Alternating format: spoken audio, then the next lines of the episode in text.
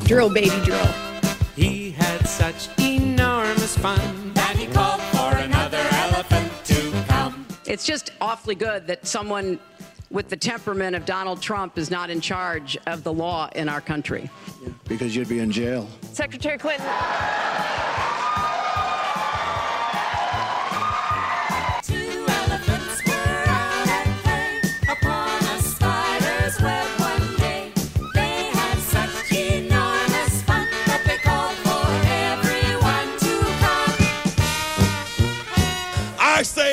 America, stay out the bushes. Stay out the bushes. Jet is a mess.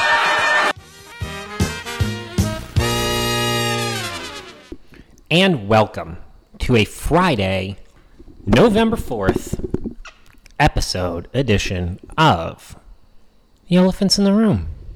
I was just saying to Max that this week flew by for me, but apparently it did not fly by for him. Well, I was sick in bed for half of it, He was sick, which you'd think would make you feel like it did fly by. but it doesn't because I have trouble sleeping no matter what. So I'm just, I'm awake, in pain, sweating, staring at the ceiling. You know, I tried to watch. You know, one of the things that you get to do when you're sick is you get to watch trash television, if that's your thing, right? When you're a kid, you get excited when you're sick because you get to watch Bob Barker and The Price is Right. All right? Maybe when the parents were in the other room, you switch to Jerry Springer, okay? Get a little Jerry Springer action in your life. Oh, boy. If you know what I'm saying, all right? A little bit of Maury. You are not the father, or you are the father, okay? That was that was being sick growing up for me, right? A little Springer, little Maury, little Price is Right, and then in the afternoon, soccer comes on. European soccer, so Champions League. But I could not look at screens for an extended period of time. So I couldn't even enjoy watching sports or the news or anything else. The longest I was able to sit through was I watched Father Stew. And how was that? It was great. It was fantastic. The language would make, you know, people who watch Die Hard blush. Uh, as my, um, I, I've, I've, I've heard this story many a times, but um, my grandfather on my dad's side, um, the family was watching Die Hard together, and um, and he said in the middle of it, "What's he gonna do? Swear him to death?" If you've ever watched Die Hard, you may have noticed the rough language that's in that movie. Hans, Bubby. Anyways, so I got to watch Father Stew, which, uh, if you haven't seen it, I highly recommend. Um, language warning: don't earmuff the little ones when you're watching it. Um, they're coming out apparently with a PG-13 version, which I think would be great. But honestly, the story of Father Stew, I think, is for people who who um, may not have had the easiest time, you know, have had some struggles in their life. And uh, I think it speaks to people who have had struggles in their life. Not struggles with faith, particularly, but actual life struggles, right? Not everyone has, you know, free and easy down the road I go in life. A lot of people have are hitting potholes. Um, sometimes potholes are an improvement, you know, on some people's life journeys. So, um, so it's definitely one of those things where um, uh, I would definitely recommend um, the movie. It's a great story, um, an inspirational story, a real life story, a true story. And um, I'll be forewarned: the last twenty minutes, don't let anyone cut onions around you. All right, that's all I'm gonna say Okay. because I cried. Wouldn't it be you want someone to cut onions so you can blame it on the onions? Well, that, that, that's the, jo- the, the, the joke. Yeah, That's the joke. You know that that uh, you know. Hey, let me tell you.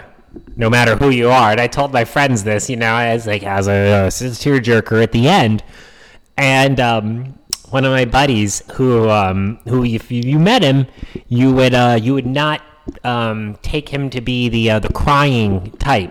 And he goes, "Oh yeah, yeah, I watched it on a movie and I cried like a girl." um, but anyways, so I, I recommend Father Stew. It's a wonderful movie. Um, and um, but anyways, you know it has. I get you know, but but but but let's speaking of inspiration. I continue every day to wake up, and I wish I I wish I was thinking about this. I was thinking about this last night, and I almost wanted to record last night because I had bursts of inspiration. But I was thinking about this last night, and then I wish during this election cycle I tracked on a scale of one to ten the amount of um, anxiety that I can feel from the political playbook email in the morning. I, I, I wish I was able to track that on a scale. I wish I tracked that in a spreadsheet because they're at a full blown 12 right now. Ooh. They're at a full blown 12. The Washington establishment is panicked beyond all belief. Part of the panic is is that we we the House has almost kind of been written off at this point for the Democrats. That's kind of just already been con- kind of conceded in a weird way. Um, I think part of it has to do with the fact that in the 2020 election, for those of you without a library, or for those of you who only focused on one race, Republicans gained 14 seats in the House in 2020. There wasn't a single Republican incumbent in the House who lost in 2020. There you go. Pretty interesting, right?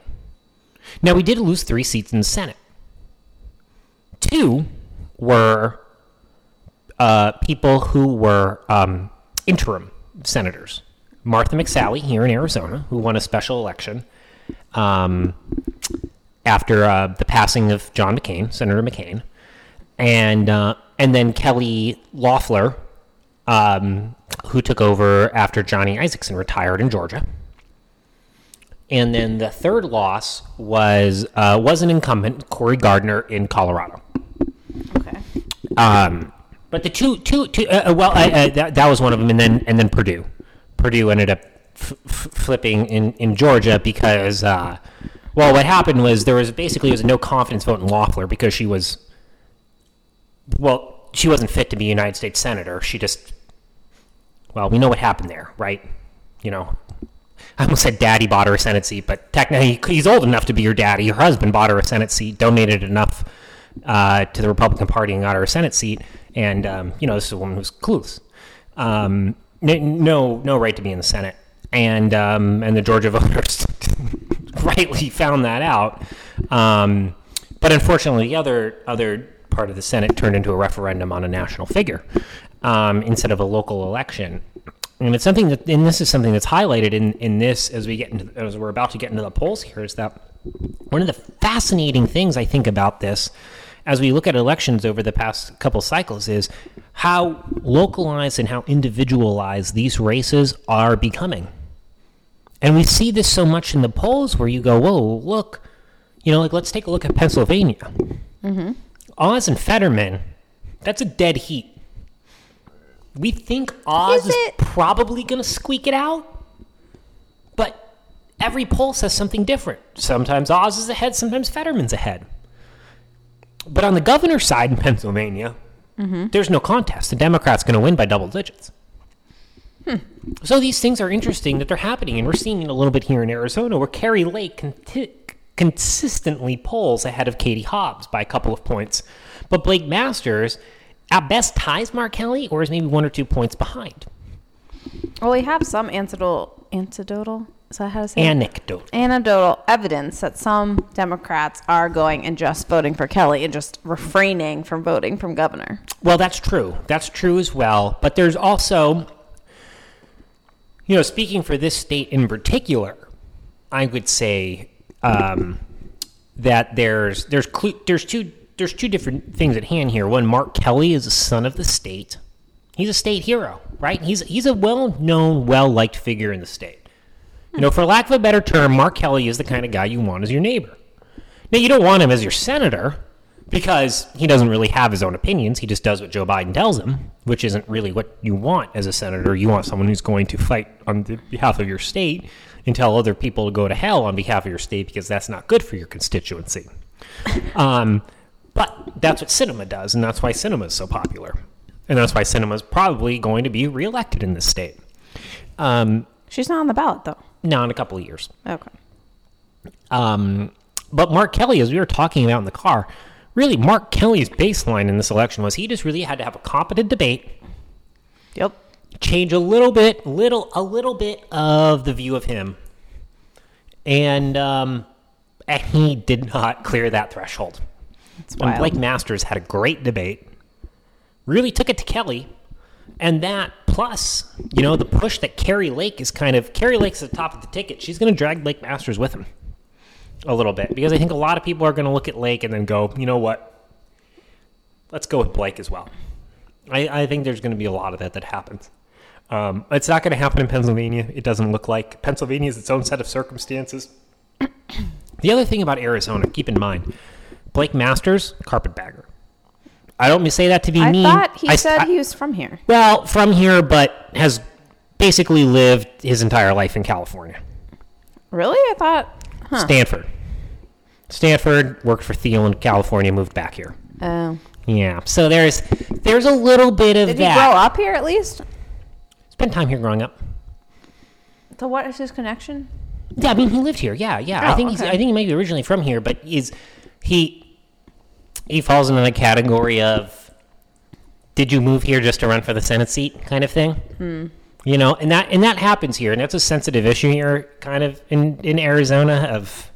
And like it is anywhere. how- Why are has you moving Kelly here? lived here his whole life? Oh, Kelly's a native, born and raised. Yeah. Oh, he is. Oh, Yeah. Okay. And so, but Kari Lake kind of falls into a different category if she's someone who moved here and never left, Yeah. which is a which is And in in in ingratiated. yeah. That's I mean, right- she's into she- the community. Yeah, yeah. Like, and that's the thing. It's like, hey, if you if you want to come to Arizona, you stay in Arizona because we all know this place is paradise. This is the best state in the It's union. the best state in the union, but also like don't come unless you're Republican. Exactly. Precisely. Precisely. So so and it's the same thing in Pennsylvania, you know. I mean, one of the things that Oz has to run up against is the fact that he's not from Pennsylvania. He's not a Pennsylvania native. He doesn't have any ties to Pennsylvania. He kind of looked at an option to win a Senate seat, you know, and this stuff happens over time, but it's something that you have to recognize and overcome as a candidate. Um I'm surprised some of these states don't have some sort of stipulation that says you need to have lived in the state for X number of years or well, something. look at Hillary. Hillary did it. Hillary I know, but like carpetbagged. I'm just like this obviously happens all the time, so Mm-hmm. I'm just surprised that no one's ever bothered to Mm-hmm. put it put a law around it. Yeah, you know, it's. I mean, at the end of the day, all you have to do is meet the requirements, right? I mean, what are the requirements for running for president of the United States? 35 years 35. old, naturalized citizen. You don't even, you know what? You can even be a felon. You can't, you could possibly not be legally able to vote, but you can still run for president in America. um, but anyway, so it's just this, it's, if you love politics and you love seeing how things evolve over time. As part as part of just you know i don't know just curiosity i guess at the end of the day. This evolution has been really fun to watch. Um, this this this diving into this this this, continuing I don't want to say diving into, but this continuing separation of races that people are doing of going, eh, I like that candidate, I don't know about that candidate. It's not that America is becoming less partisan. Certainly on the edges, it's more and more partisan. But there is something to be said about people in the middle who are going, you know, you know, hey, you know, I need lower gas prices. I'm voting for the Republican, you know, or when things are going well, you know, hey, look, that, uh, you know, maybe, you know, maybe we don't need to be so harsh on people. We can give more money to the needy. Vote Democrat, you know, whatever it may be, whatever it may be, whatever, whatever generalization. And I'm not saying that Republicans don't any of that. I'm just talking broad generalizations that people make and, and decide. So it has been fascinating. But let's dive into the polls. Um, let's talk Ohio. We're keeping that Senate seat. J.D. Vance, latest polling, Emerson up by eight. Um, Ryan had a disastrous debate against Vance this week. Um, Vance is going to close this one out. It looks like, unless something goes horrifically wrong. The other thing that's helping him is that, um, you know, with a popular governor at the top of the ticket, it's going to it's going to help him in there. So, so I think Ohio, we can kind of check that box. Thank you very much. Not a surprise. Donald Trump won the state twice. Ohio, along with Florida, now seem to be a somewhat repi- reliable Republican vote. Um, nice to see. Nice to see that. Um, the one thing that I, I did, I dug into this poll a little bit because I, I thought eight seemed to be a little wide. Um, the internals of this match what we spoke about the other day in the Wall Street Journal. Vance has expanded his lead among men to 18 points over Ryan. However, Ryan's lead, lead among women has diminished to one point, 47 to 46. Another indication that women are moving towards the Republicans in battleground states the closer we get to election day. Now, as we've been telling you, polls are a snapshot in time. In August, everyone was getting worried. The red wave is gone. Democrats might pick up seats. Oh my gosh. No, no, no.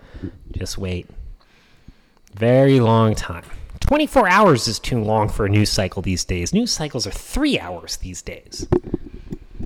60 days is a lot. But, anyways, JD Vance, good job.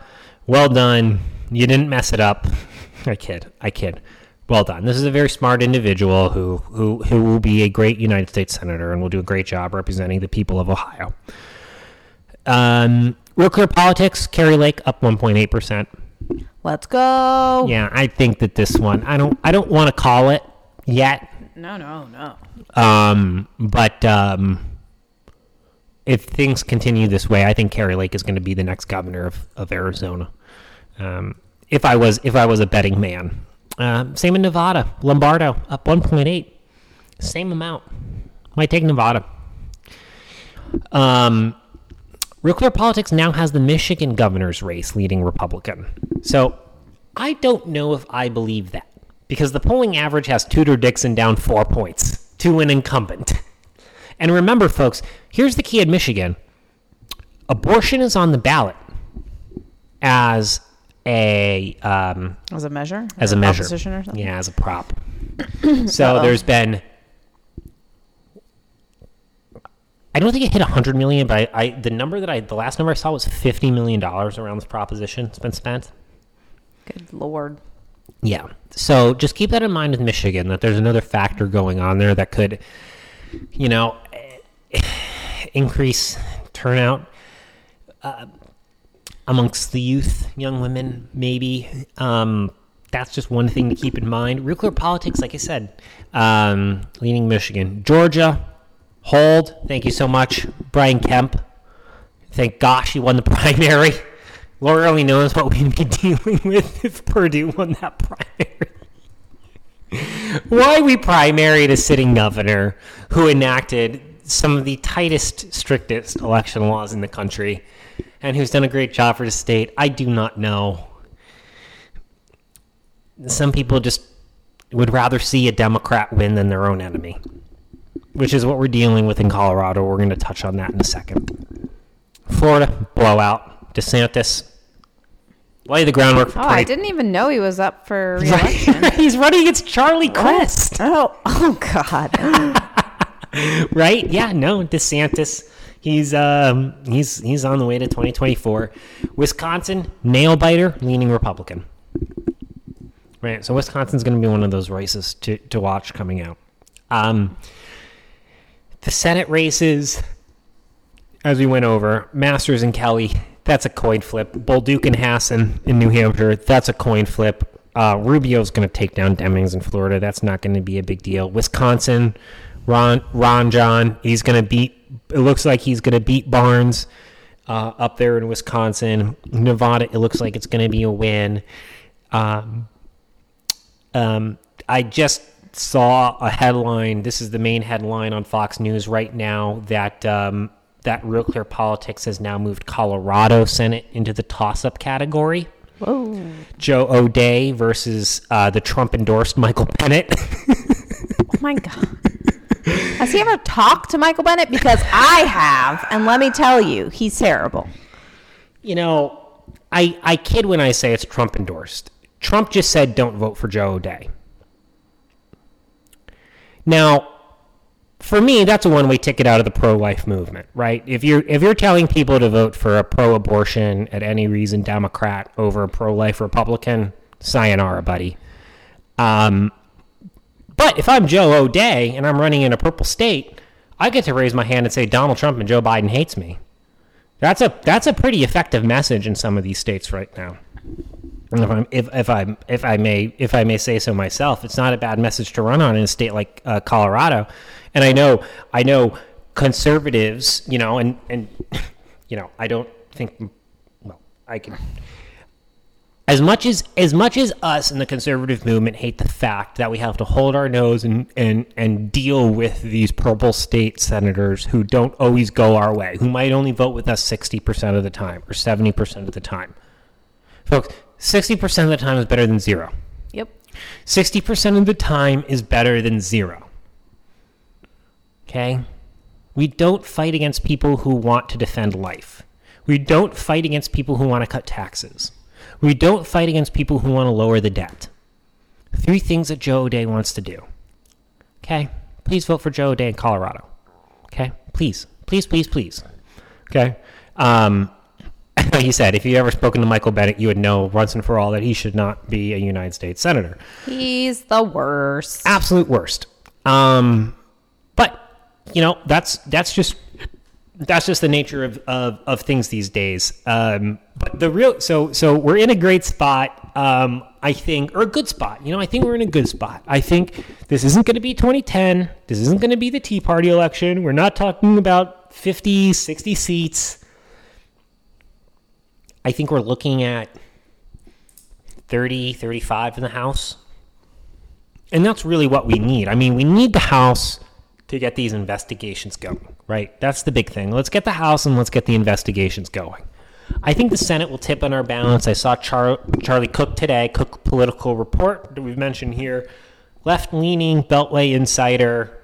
You know, one of the guys you see on the Sunday shows, your classic prognosticator they bring out there. He has the GOP between 50 and 53. Ooh. Yeah, so you can probably put it between 52 and 55. um, roll call. Good old roll call. Still, Still- going still strong. around. Still around. Still around. Go, roll call's called it. Roll call's called it. House, give it to the Republicans. They're already Called. calling it. Called. Wow. Done. It's over. It's over. The only battle is in the Senate. Wow. House is over. Wow. House is over. Jake Tapper called it today. Over. Over. What? Done. Over. Unbelievable. Um, it's um. These are the times when the media starts putting out these messages to try to get us to rest on our laurels, right? Take our guard down at the end. How long is a fight? It's 12 rounds. Okay? Don't drop your hands in the 12th round. You can still get caught with a hook and your lights are out. Okay? The game doesn't end until the whistle blows. So this is what the media likes to do, right? They want to try to get Republicans, oh, oh, oh, oh, oh, oh, and keep our eye. No, no, no, no, no. This doesn't mean to not be an election watcher. This doesn't mean not to be a poll watcher. Go out there. If that's the volunteering that you want to do, go out there and do it. You want to drive people to the polls, do it. Make sure you continue. Don't think, oh, we got this in the bag. I can go enjoy my Tuesday if that's what you want to do. Right? I would like to think that anyone who listens to our podcast is an active voter. I would like to hope so. But anyway, so it's so um, so that's what's going on right now. Um, the other thing that I want to do today on the show, well, two things. I wanted to hit two quick things. Um, first, political violence against a Republican. Oh, Have you heard anything about this, Katie? no, I have not. Now, have you heard about the Paul Pelosi attack? Oh, yes. Okay. Now, did you know that a Democrat um, opened fire into the house of a Republican candidate? Oh, my God. almost killed the guy's kids. Good lord. Dead serious. Dead serious. This happened. New- What state did this happen in? North Carolina District 14. Wow. Pat Harrigan, Green Beret. Green Beret Navy SEAL. Wouldn't Green me. Green Beret was the shooter or the victim? victim, former Green Beret, former Green Beret, kids at home. Now, his candidate, one of the things in this race is that his candidate says that Harrigan, uh, Pat Harrigan, doesn't uh, doesn't live in the district, which is untrue. So his candidate, so his opponent, filmed an ad outside the guy's house. Well, guess what happened? One of the Democrat candidate's nut job supporters went and opened fire on the guy's house. Almost killed his kids. Have you heard anything from Joe Biden about this today? No. Anything from the White House? Anything from Nancy Pelosi? No, because violence against Republicans is fully endorsed by this administration. 100%. The fact that Joe Biden said nothing about this today is a full throated endorsement that it is open season on Republicans. All right? So the next time you see him twirling, twirling his rosaries in his hand and carrying his Bible, just remember Joe Biden looks the other way when Republicans are when people attempt to murder Republicans. Just keep that in mind. Keep that in mind that that's the kind of man that Joe Biden is. It's okay to kill someone as long as Joe Biden disagrees with their political stances. It's a hell of a way to go through life. All right. Now, what I really wanted to do is just give a. I wanted to do a little look back. Okay. 12 years ago, mm-hmm. for those of you who may know, I was, well, at this time, a, a associate producer, junior producer, a couple months into job at a very, very, very, very well known, nationally syndicated talk radio show. To the right of the right, I should say. And I pulled up some of our documents from that time because I kind of wanted to get a flavor of how things are going in 2010 compared it was today. The first thing I noticed was that Obama was everywhere Yeah. and Michelle was everywhere. They blanketed the country. Wherever they could go on the air and talk, they went. Wherever they could give a speech, they went. Everything was Obama and, and oh, everything was Barack and Michelle, Barack and Michelle, Barack and Michelle, Barack and Michelle. Um, obviously, did a lot of good. Now, the Democrats at this point were still completely in denial about what was happening. They did not believe the Tea Party wave was going to happen. Right? Right. Now, it's probably why they're taking this one a little bit more seriously than the last time because, one, they don't have an Obama in the White House, right? They have Biden. And no one wants to be seen with Joe Biden. Even in 2010, when Barack Obama wasn't that popular, people said, well, I'd rather be, you know, Barack Obama. You know, at least he brings the energy. Joe Biden just brings the confusion. Um, and so it was um, it was great looking back on this, and I found a particularly I found some wonderful things. First of all, do you remember Jim DeMint? Yes, that name is vaguely Ah. familiar. Man, a conservative's conservative. So conservative, he left the Senate to become head of the Heritage Foundation. they don't make him like anymore. Let me give you some of the names that won back here. Nikki Haley, 2010, Oh, became yep. senator. Throw it back. Marco Rubio. It's shockingly a lot of the same people. Well, it's it's 12 years on, six and six. So you got a lot of the same. Um, this was the year I forgot about this one that Russ Feingold in Wisconsin lost to Ron Johnson. that one I don't know. That's that was a big one because Feingold was the big progressive blue collar guy who they thought was could be the next who could go out could be after Obama, right? He they were prepping him to run after Obama, right? He could be senator, maybe try to get him to the Wisconsin Where is governorship. he now? Not in politics. Well, I guess he's probably teaching at Madison, I, I would assume. um, Allen West was another name that came out of here. Um, uh, Roy Blunt, uh, some some some really great uh, some really great names. There there's two things that I wanted to highlight here. Rand Paul, um, and there's a lot of it. And you read this, it's the same. They use the same. Um, uh, they're repeat. They're just repeating the same phrases they used in 2010. They're repeating it today. Um, uh, you know, Paul Krugman says if the election goes as expected, his advice is to be afraid. Be very, very afraid. Nina Totenberg from NPR. What do you think about that? I'm already afraid. Very afraid. I it's mean it's not like governance has been going great. I think I think well, I don't know whether I should be afraid. But there will be gridlock, as if gridlock's a bad thing. Um, Evan Thomas of Newsweek. Remember that? That I, I don't, is Evan Thomas still alive? I don't even know who that is. Oh, he's just oh I mean, he was like if there was like a male version of a blue hair, that's Evan Thomas. Um you know, of course, that the attack on the Tea Party, these were unserious people. It's just going to turn, turn, just going to turn Congress into a circus, right? As if Congress is anything ever but a circus, right? And that's the kind of historical ignorance you have to have as a as a Democrat to not realize that back in the 1800s, senators were beating the snot out of each other with canes on the Senate floor. But oh no, those were civilized, serious times. Allen West, veteran, serious guy he is a circus clown. Um, so I got a kick looking back at all of the, you know, Lawrence O'Donnell, um, you know, Rachel Maddow. The conservative movement is eating the Republican re- Republican moderates. Newsflash, Rachel Maddow. Republican moderates are the first people we always like to go against. um, Lawrence O'Donnell said that Rand Paul was going to destroy the United States credit rating, wreak havoc, and cause a worldwide depression.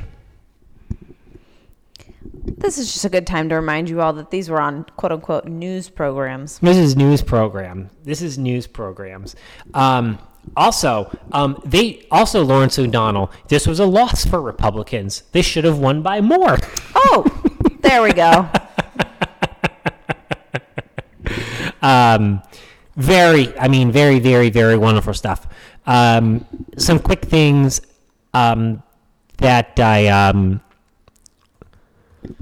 um, that I wanted to, to bring. Oh, Michelle Bachmann making fun of Chris Chris Matthews. I'm looking at all of What these sound clips that we happened have. to her? Well, she ran for president. Well, you know what? You know what? You want to know what happened to Michelle Obachman? Michelle Bachmann. Michelle Obachman. Michelle Bachmann. She let Time Magazine pick, pick what photo they were going to use of her on the cover. Remember that? Not a good look. Not a good look. The crazy eyes. I think we don't remember that. But Michelle Obachman on Tuesday night of that election went on a hardball with Chris Matthews and goes, goes I think the people are thrilled tonight. I imagine that thrill is not so tingly on your leg anymore. What? Remember Michelle Bachmann, the original Kari Lake, if you will. Man. um, really, really, really wonderful things. Um, two quotes that I wanted to pull up real quickly. One, I think, is um, if you're if we are if if fingers crossed, toes crossed, things go well for us next Tuesday.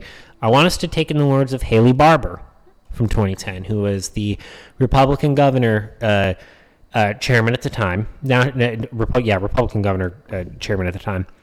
Um, and I would consider an establishment Republican Okay. very establishment Republican. Now, and I always say this, folks, just because someone is of a specific party or title or wing, the one thing I can't stand that people do is go, I'm not going to listen to that person because they can't possibly be right about something because of they voted this way or voted that way. Folks, no one's 100% right. No one's 100% wrong. I look at this Haley Barbour because Haley Barbour said a ton of things that I disagree with politically. But one of the things he said is, is that this is a repudiation of Obama's policies, right? And this is what Tuesday is going to be. Tuesday is going to be a repudiation of the woke liberal agenda, the men can get pregnant nonsense the left has been pushing on us for the past two years. It's not that the public is saying, hey, Republicans, you're all wonderful. Yep. They're giving us a chance. Y'all messed up the last time, so you got to earn it this time. Yeah. Now let's keep that in mind, okay? This isn't a if if things go well next week. Just remember that's voters giving us conservatives another chance to show them how we can make a positive impact in their life. Voters are not looking to go back to the past. They're not looking to relitigate old issues. They want to see lower gas prices. They want to see lower prices at the grocery store. All you read in the news today are mass layoffs among companies right before the holiday season. People want to know am I going to have a job? Okay? So let's keep that in mind. This is not a stepping stone to the next election. This is a let's prove ourselves. Because if we prove ourselves over the next two months and put forward policies and plans that, hey, maybe they don't get done. We don't control the White House, but if we keep pushing them and pushing them and pushing them, and we keep and the Democrats keep pushing back, and things keep getting worse, that's horrible. but keep in mind that may be the only thing that we can do. Which means we have to be continue to be disciplined. We have to continue to keep a long-term view of things. And it's so hard these days because the average human attention span is eight seconds, less than a goldfish. So you stopped listening like 35 minutes ago. Probably, probably, maybe, maybe 34. You know, well, probably, probably after I reminded everyone that Donald Trump endorsed a Democrat. Um, um, that was the first thing that I wanted to bring up. Of just let's remember, elections are not full-throated endorsements. Elections in this country tend to be we really hate what's going on. Show us something different. Number one. Number two, I got an absolute kick out of this. I'm flipping through this and I get to section eight. Now, this was the first draft of our Wednesday sound, and it ran 11 pages. Now, folks, generally on our show, we had about three pages of sound, three pages of clips that we get pulled to. And I'm looking at page eight and I go, voter fraud. Ooh. Voter fraud? Now, for those of us who have been in the conservative movement our entire lives, we know that voter fraud has been something we've been fighting against, well, our entire lives. Whatever. A lot of us remember the 2006 election in Minnesota, where a whole bunch of hundreds, a couple of hundred felons were illegally allowed to vote, and it tipped the scales from Norm Coleman to Al Franken. And there's a very real example of voter fraud that happened in America. Um, now, um, and of course, you know, there have been wonderful people who have written about this. Hans von Spakovsky is one of those people who um, who really has been leading the charge, who led the charge on this at the time. And there's been there have been so much great work, and it led to stronger laws in Arizona. It led to stronger laws in Georgia that have been enacted over the past, uh, uh, uh, you know, since the 2018, 2019 period. Um, some really, uh, and voter ID laws, right? This is all stuff the conservative movement has been fighting for forever and ever and ever. This is not a new topic. Some people think it's new because they're new to this. But for those of us who have been doing this and involved in this for, for years and have worked on this, We've been working on this forever, which is why it's so deeply offensive to a lot of us when people go, Your vote doesn't matter, Democrats control the whole thing anyways, or it's already rigged. Well, I'm sorry. Uh, me and my friends uh, busted our asses for years to get Republicans elected and went on the road to knock doors in different states and to to organize people to make phone calls and and go to rallies and do all this stuff. So every time when I hear someone say, "Oh, it doesn't matter, it's rigged," I hear them basically saying, "You're an idiot who wasted their time with your profession." Frankly. Well, I don't know if we need to go down. I that do. Avenue. I do. I really don't like when I hear people in the media who are going, oh, you know, it's all rigged. You know, like these Steve Bannons and these Kash Patels and these people who are just grifters looking to make their last buck before they head off to prison. All right? Folks, people for decades have been fighting over this. People bust their butts day in and day out to get Republicans and conservatives elected. Do not think that this stuff is rigged because there are conservatives fighting to make sure that this stuff does not happen at the state and local level constantly. And here is proof right here.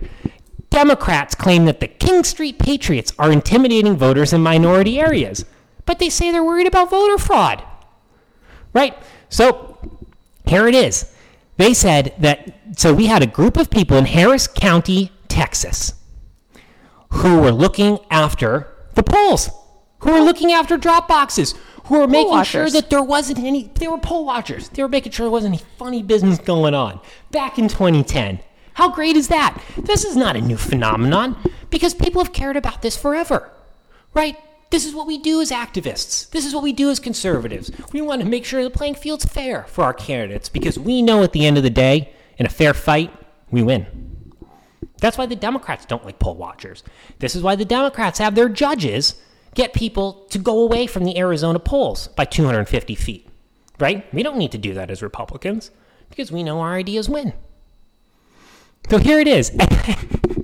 and then, of course, it goes to the new Black Panthers, who are also patrolling the polls in Philadelphia. I just got a kick out of this. I just love this because it was just such like a everything old is new again kind of thing that we've been fighting this battle forever. And I just got an absolute kick out of this because you know we we we we we focus so much on the the the the modern you know the immediate times that we have to face and we forget that this kind of stuff has been bubbling up forever. So remember, just keep this in mind, right? Don't panic. There's great people out there doing great work, making sure that things are fine. Just because something doesn't go your way doesn't mean it was fixed, okay? That's because that's really discounting a lot of hard work that people do. Um, so I just really, really, really got a kick out of reading that because it's something I admit I forgot. I forgot it how intense that was um, during this. Um, so that's the last thing that I that I really, really, really saw and just and just I just got an absolute kick out of that we that I forgot, you know, about how how much we were still fighting that battle back in the day and continue to do to this day. Um, the last thing that I that I, I don't really have a food topic, but I did want to talk about Twitter. Okay, let's talk about Twitter or what's left of it. Is there going to be anything? Do you think there's going to be a Twitter? I mean, they will be left with the worst employees because they got rid of half of them already. Unknown if they were good or bad, doesn't matter because whoever's left is surely looking for a new job. Oh my gosh, yeah. I mean, there's no way you could stay. No way you would stay. So, I mean, they're eventually just going to be completely gutted. Mm-hmm. So, I don't really know what the plan is, to be honest. Well, let me ask you this: If you're an advertiser, and I work in advertising, So, I should be asking you. well, I guess I kind of, I guess I kind of want to ask you because I can tell you right now, I handle tens and tens and tens of millions of dollars in ad spend every year. That's my job. My job is to optimize millions of dollars in ad spend, a lot of money. Um, I spend zero on Twitter. Yeah. Zero. Zero. It's not going to increase now that Elon Musk. I, I haven't done enough investigation to really understand why he did it. Um, so I can't really say what the direction is going to be, but I am fairly certain that what they they're left with like 3700 employees or something. In 6 months it'll be a 1000. Do you think that many? Well, they're going to be left with the people who couldn't find a job. Well, that's kind of the well, that's kind of the funny thing, right? I think that that's like a really great point. Is that um, they're they're intentionally kind of shooting themselves in the foot here. You know, I mean, I mean, it's it's not. Well, I get. I mean, I mean, maybe they're looking at it as, hey, um, there is such a there's going to be such a demand. Uh, there's there, there's going to be such a supply of workers. We're going to be able to pick and choose who we want to fill these roles. if you want to come work with us. Hey, you don't want to work here? That's fine. We'll pick the people who want to come. You want to come work for Twitter? Come. You know the deal. They're gonna have to work 80 hour weeks. No more uh, days of rest or It weeks of rest. Terrible. It really does. It sounds like a sweatshop. Yeah. and I think he's going to force everyone to come back to the office, which that, that's not going to work out well. Mm-hmm. So, yeah. Oh yeah. It's like the total, like the completely most toxic work environment I think you could you could possibly think of. And I'm just not sure like where the revenue is going to come from. I mean, do people really want to pay money Okay, to I tweet? finally found an article on it. Mm-hmm. He defends his firing by saying that they're losing $4 million a day.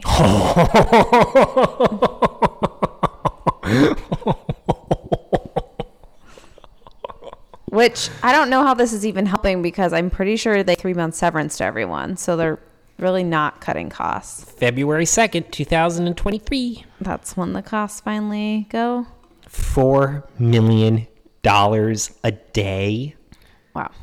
That's actually what is Yeah, that he billion? it's a said- billion a year. Regarding Twitter's reduction in force, unfortunately, there is no choice when the company's losing over $4 million a day, he said. Everyone exited was offered three months of severance, which is 50% more than legally required. So, There you go. I don't know. Um, So he was compassionate this firing. I guess his goal is to turn it profitable, um, which not a lot of tech companies are. Um, so interesting. I'm gonna see how how it plays out, but I just knowing how incredibly soft everyone is who works in tech, and I'm talking like the softest of the soft people. There's no way these softies stick around. No, why would you? Why No. would you? Why would you? You can go join some random startup, probably. Be like, oh, I'm a, I'm a, I'm a, a refugee from, you know, Planet Musk. Please help. And get Um, a cushy gig and ride that out for six months until that collapses and dies. some random person. I don't know if you know this person. I don't know this person. I'm a Twitter shareholder and I approve of this move. Twitter's profit this year was a negative 270 million. It's grossly mismanaged and was mainly used as a political weapon for the Democrat Party. That's no way to run a business. Elon Musk is retooling for business. Well, I mean, anyone could be a shareholder. Uh, you know, you can spend, uh, what's Twitter stock? 45 bucks? 50 bucks? yeah, I'm just like curious if Daily Mail is just trying to find a a tweet that supports it.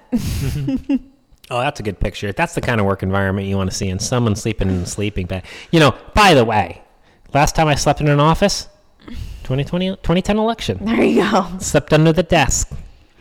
All of us did. I would like to say I have never had to sleep at the office. Oh, it was a and blast. We had a party. We were staying up cutting audio all night, putting together the show, calling people.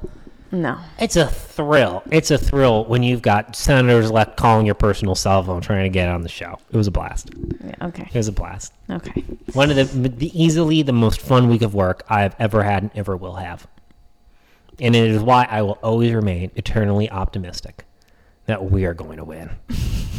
because no one has as much fun as conservatives do on election night.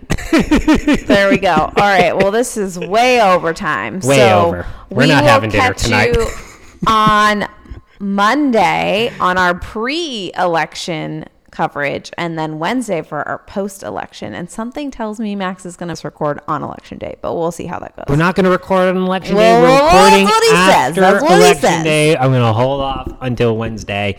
The only thing I need to, uh, the only thing I know right now is that it's margarita time. yeah. All right. it's been a long enough week, as you said. We'll see you Monday. Make sure to vote. Monday.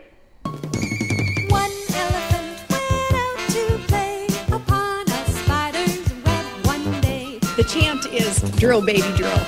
He had such enormous fun That he called for another elephant to come. It's just awfully good that someone with the temperament of Donald Trump is not in charge of the law in our country. because you'd be in jail. Secretary Clinton.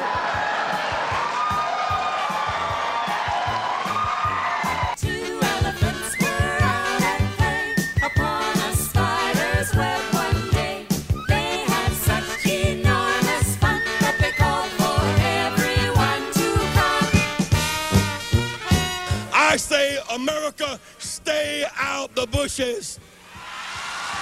Stay out the bushes. Egypt is a mess.